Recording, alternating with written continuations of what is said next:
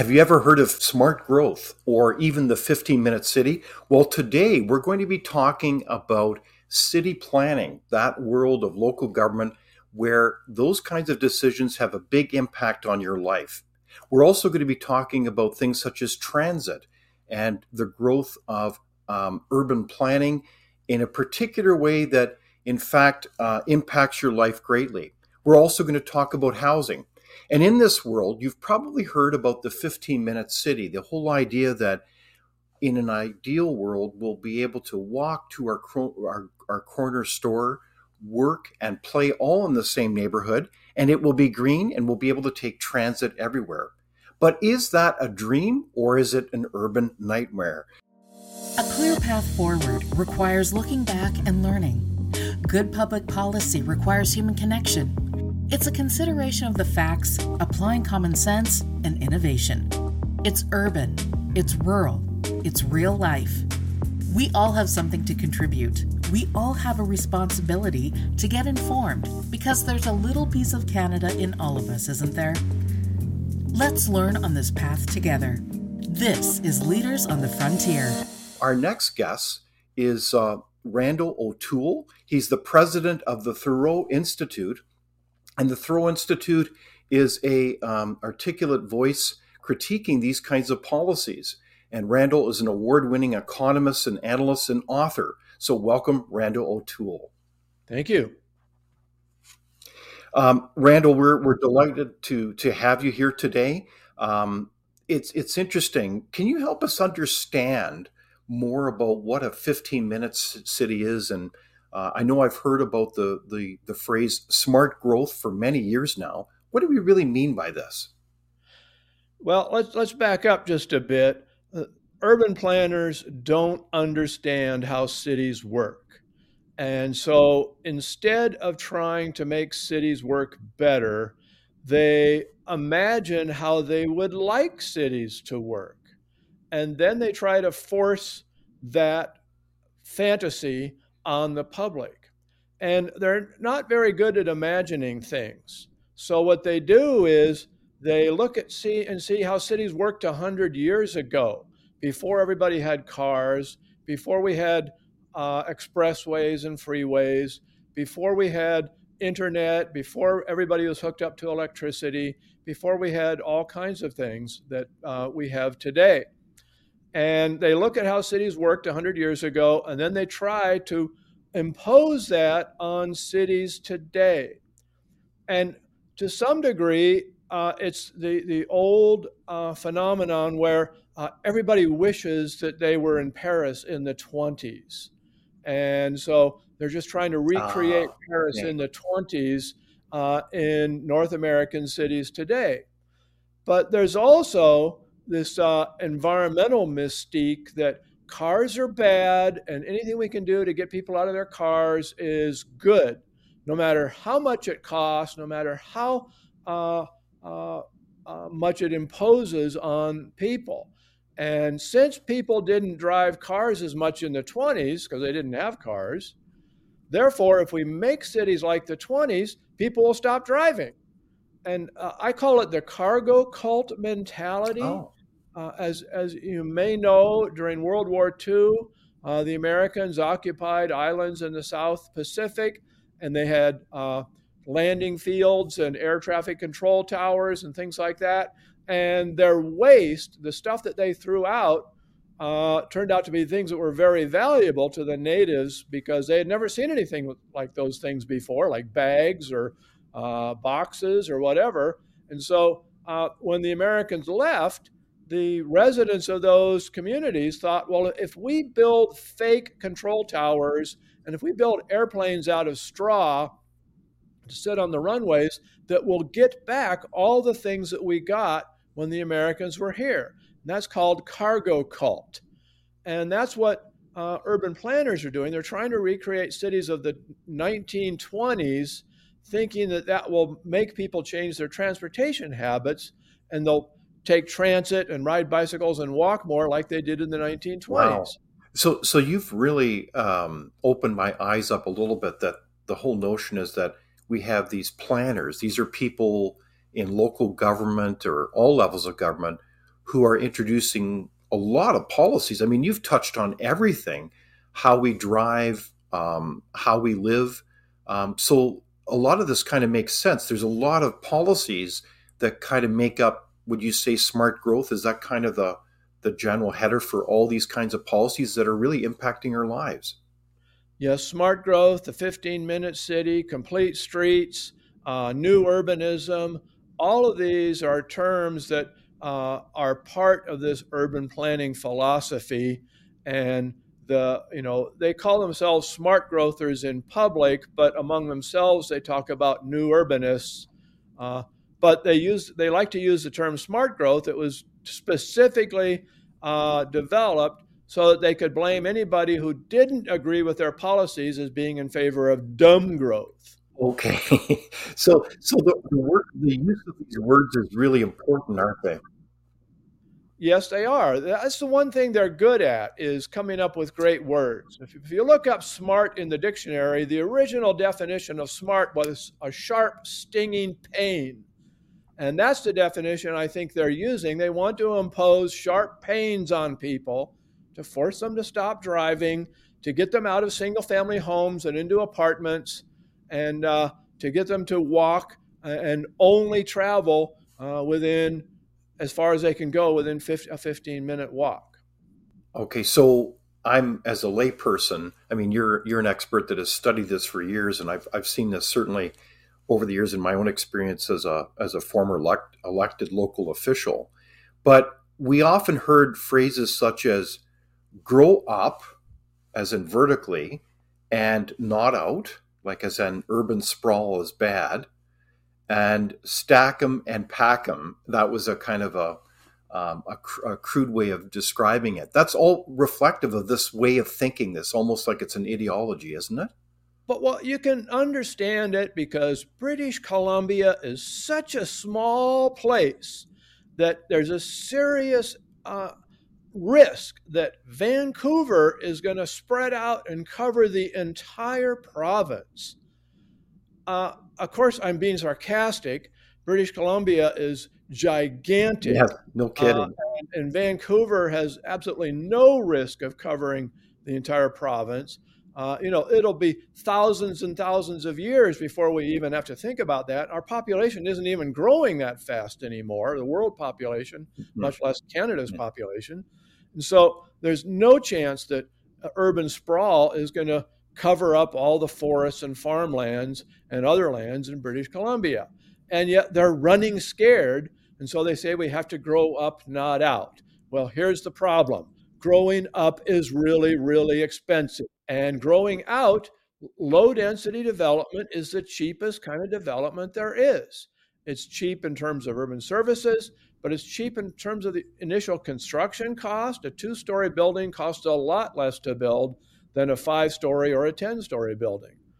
And it's cheap in terms of operating costs. Mm-hmm. Guess what? It costs less to provide heat for a two story house than it does to, per square foot to provide heat for a, uh, an apartment in a five or 10 story building. No kidding. Well, the kind of apartments that we see in so many larger urban centers are um, easily 20 stories, 30 stories tall. And uh, I guess what I'm fascinating about Randal is that in this kind of environment, though, are you are you saying that suburbs are good? I I, I think of um, uh, the famous Joni Mitchell song. Uh, they're going to, you know, pave it over and make parking lots and and all these all this kind of urban sprawl. Isn't isn't that bad, Randal? Like surely you're not an advocate for urban sprawl. I'm an advocate for letting people live the way they want to live. And uh, surveys show that 80% of Americans, and I'm sure the same is true for Canadians, want to live in a single family home. And they don't just want to live in a single family home, they want to live in a neighborhood of single family homes because such neighborhoods are quieter. There tends to be less crime, there's less traffic, less congestion. It's a much more pleasant place to be to raise your family or to have pets or, or just to relax. And the urban planners think that most urbanites should live in multifamily housing. And so they've done things like they've drawn an urban growth boundary around Vancouver. and Seattle and Portland and Toronto and other cities across the country, and then said you can't build outside of that. And if you want your population to increase, you're going to have to tear down single family homes and build multifamily apartments. Well, guess what? People don't want to live in multifamily apartments. Maybe 20% do, but the mm-hmm. 80% don't. Okay. But Randal, if, if I take the opposing side a little bit, in Canada, are we not short, or let alone in the world, don't we want to preserve that agricultural farmland so that we can grow our food and, and have a future? I mean, surely um, you're not for just using up valuable agricultural land, are you? Uh, agricultural land is about the most abundant resource we have in North America. We have huge amounts of agricultural land. We only use a tiny fraction of it, about a third, for actually growing crops. The rest of it, it lies fallow or it's used to uh, graze cattle or sheep or something like that. But uh, uh, it's uh, an extremely abundant resource. Forests are extremely abundant. We have more forests today than we did 100 years ago. Uh, and so there is no danger that urban sprawl is ever going to cover all the agricultural or forest lands or even drive up farm or forest prices because urban sprawl has used up some of those farm or forest lands. So we're seeing planners deliberately making housing expensive in order to save something that is extremely abundant. I, I don't want to simp- oversimplify this, but there's almost like a fad, a school of thought, a way of thinking that has operated for years across a very important profession of people who are planners who who make these decisions around where de- development should go and and what our city should look like. Um, so, in some ways, you're saying that we've gone overboard. Is that right? No, I'm saying urban planners don't understand how cities work, and so they try to impose their fantasies on other people. They've gone overboard. And the problem is that if you're an elected official, if you're a city councilor or a mayor, um, you might have people from neighborhoods come in and talk to you once a month or so, and you have the urban planners talking to you every day and just hammering on you that their policies are the right ones. They're, they, they use terms like sustainable and reducing greenhouse gas emissions and saving farmlands and all these other terms that really, when you look at them closely, turn out to be nonsense.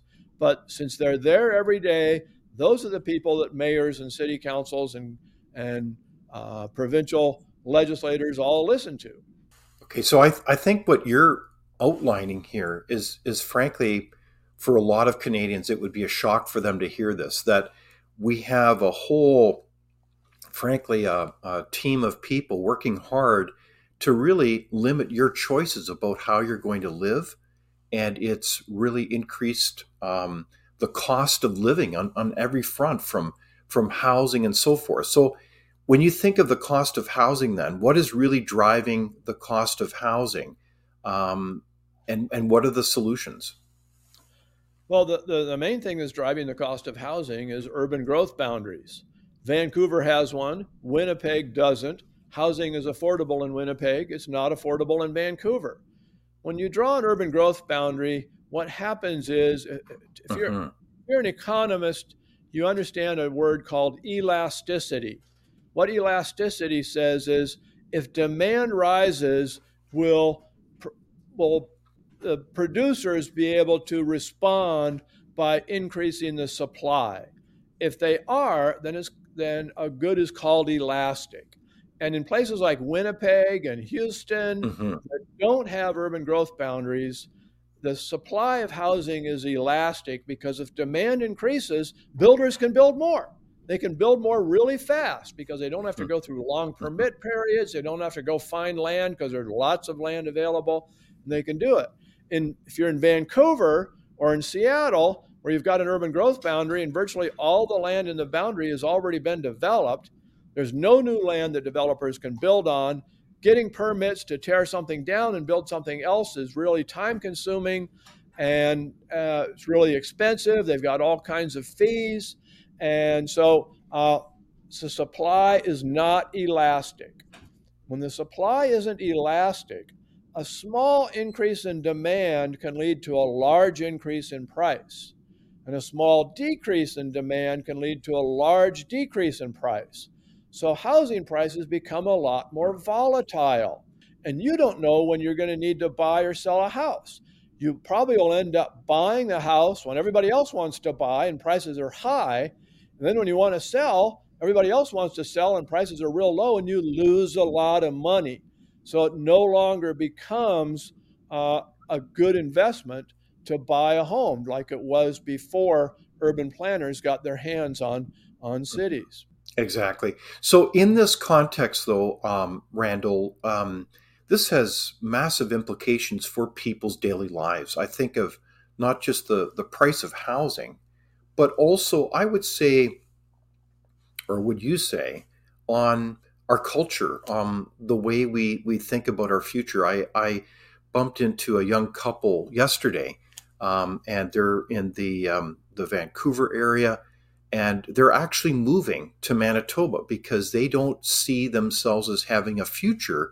They just can't begin to afford a home, and so they're they're thinking strategically, like I've got to move out of this community and move somewhere else where I can afford it. So that impacts people's lives in a big way in terms of how they are willing to to develop their families and and contribute to the community because these things have a big impact on their lives. Yes, and it gets into everything. I mean, you look at cities 100 years ago and you say, well, where are the supermarkets? Well, there weren't any.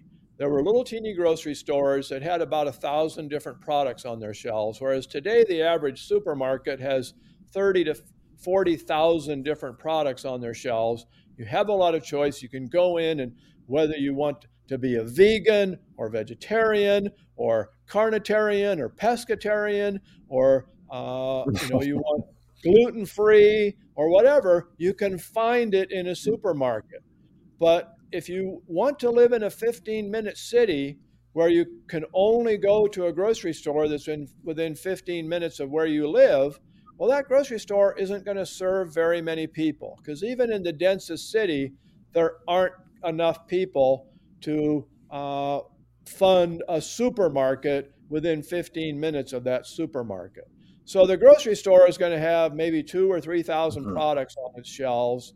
Uh, there's going to be a narrow range of selection, and prices are going to be high because that supermarket's not, or that grocery store is not going to have a lot of competition. There certainly isn't room for two grocery stores within 15 minutes of walking of your home.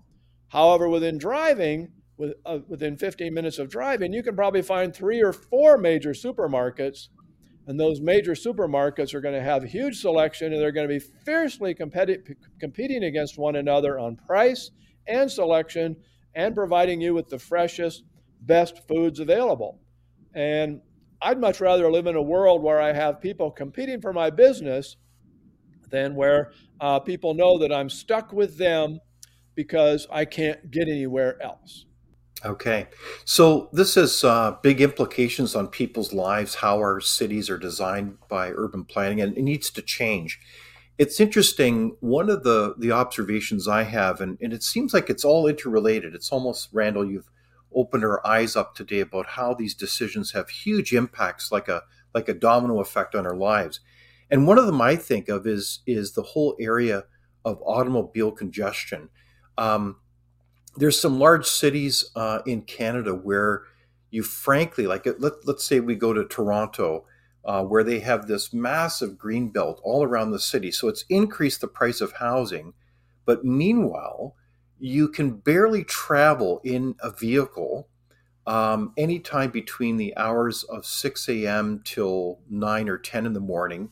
And then on the other end of the day, you can you can barely travel between 3 to 7 o'clock. So I think of the impacts that has on people's lives. So people can't almost go to work. They spend a lot of time in their vehicle. Um, they can't volunteer in their community because they're they're so busy commuting but also they have less time with their families, and life is just not affordable. They're getting taxed at the pump, um, where half the cost of, of gasoline, all in the name of net zero and climate crisis, is is almost dare I say, it's almost like they're on a mission to make life unaffordable and unlivable. Am I being too too bleak in my my kind of summary there, Randal? I think you're right that a lot of the congestion that we see in our cities today is deliberate. The planners have decided that we shouldn't deliberate. drive deliberate. So they've stopped building roads and instead, or expanding the capacity of roads, uh, or doing other things that'll relieve congestion. And instead, they want to put all of our transportation dollars into urban transit and bike lanes and things like that. So, uh, for example, the most cost effective thing you can do to relieve congestion, it costs very little and it does an enormous uh, amount to relieve congestion, is traffic signal coordination. With coordinated traffic signals, it's po- it, can make it possible to drive from one end of a city to another without having to stop for red lights.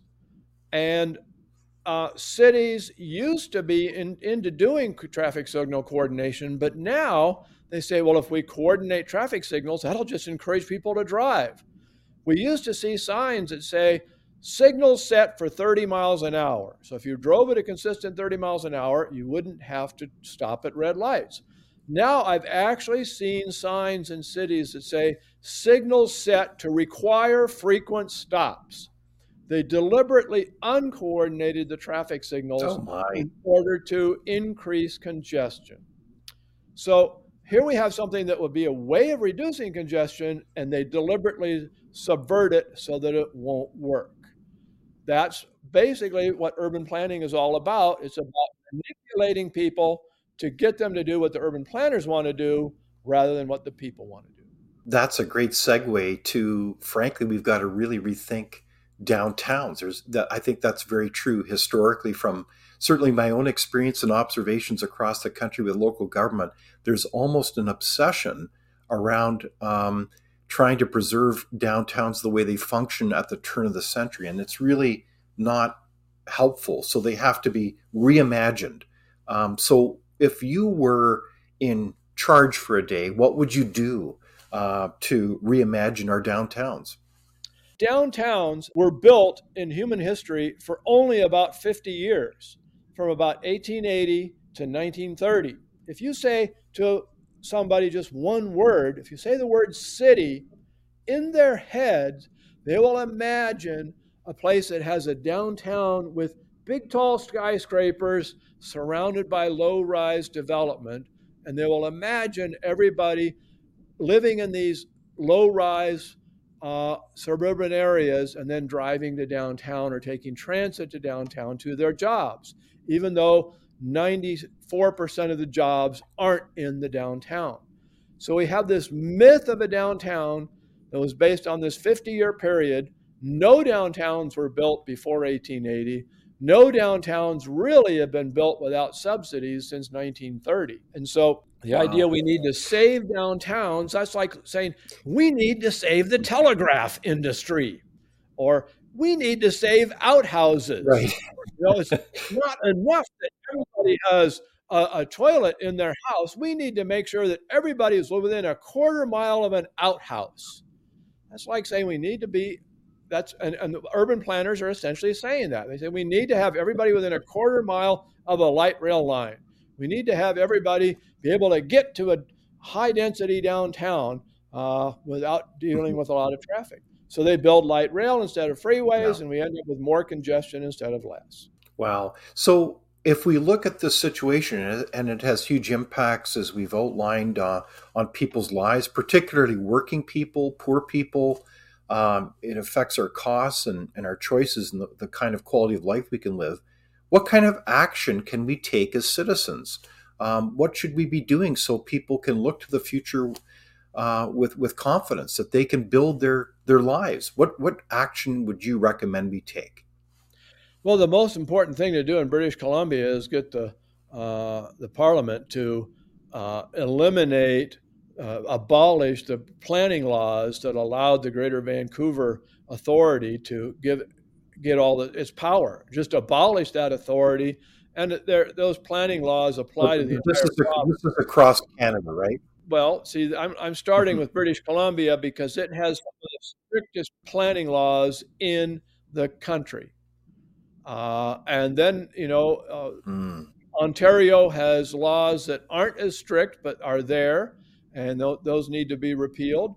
I would say um, in uh, Manitoba, it probably doesn't. In Saskatchewan, they probably have very few planning laws like that. I haven't done a province by mm. province examination, but uh, I don't think there's any problems there. The main problem in Alberta is transportation.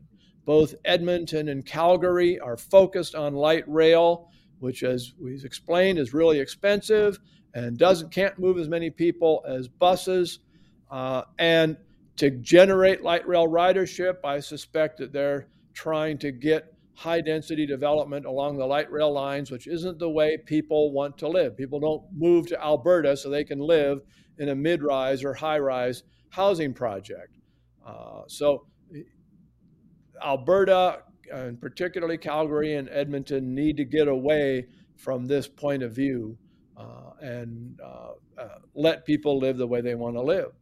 So, it's different by province, but uh, I don't think the, the federal government in Canada has as much of a role, although it did fund the Ottawa light rail and some other light rail lines, which was a big mistake. Uh, it needs to get out of that and let the provinces uh, uh, govern the cities, and let the and the provinces in turn should let the cities decide what they want to be, and not try to impose a vision on those cities. Well, well said. Uh, Randal O'Toole, we're so glad that you could join us today and challenge us about our thinking around cities as well as transportation. Well, thank you for having me. Thank you for watching Leaders on the Frontier. We're a nonpartisan think tank. We explore ideas, policy, and practical solutions that can make a difference in the lives of Canadians. We do not accept any government funding. We work for you. Thank you for supporting Frontier. Visit fcpp.org to give. While you're there, be sure to check out our latest articles and research. Without open discussion and debate, you're not thinking, nor are you free. Comment below. We'd love for you to join the conversation.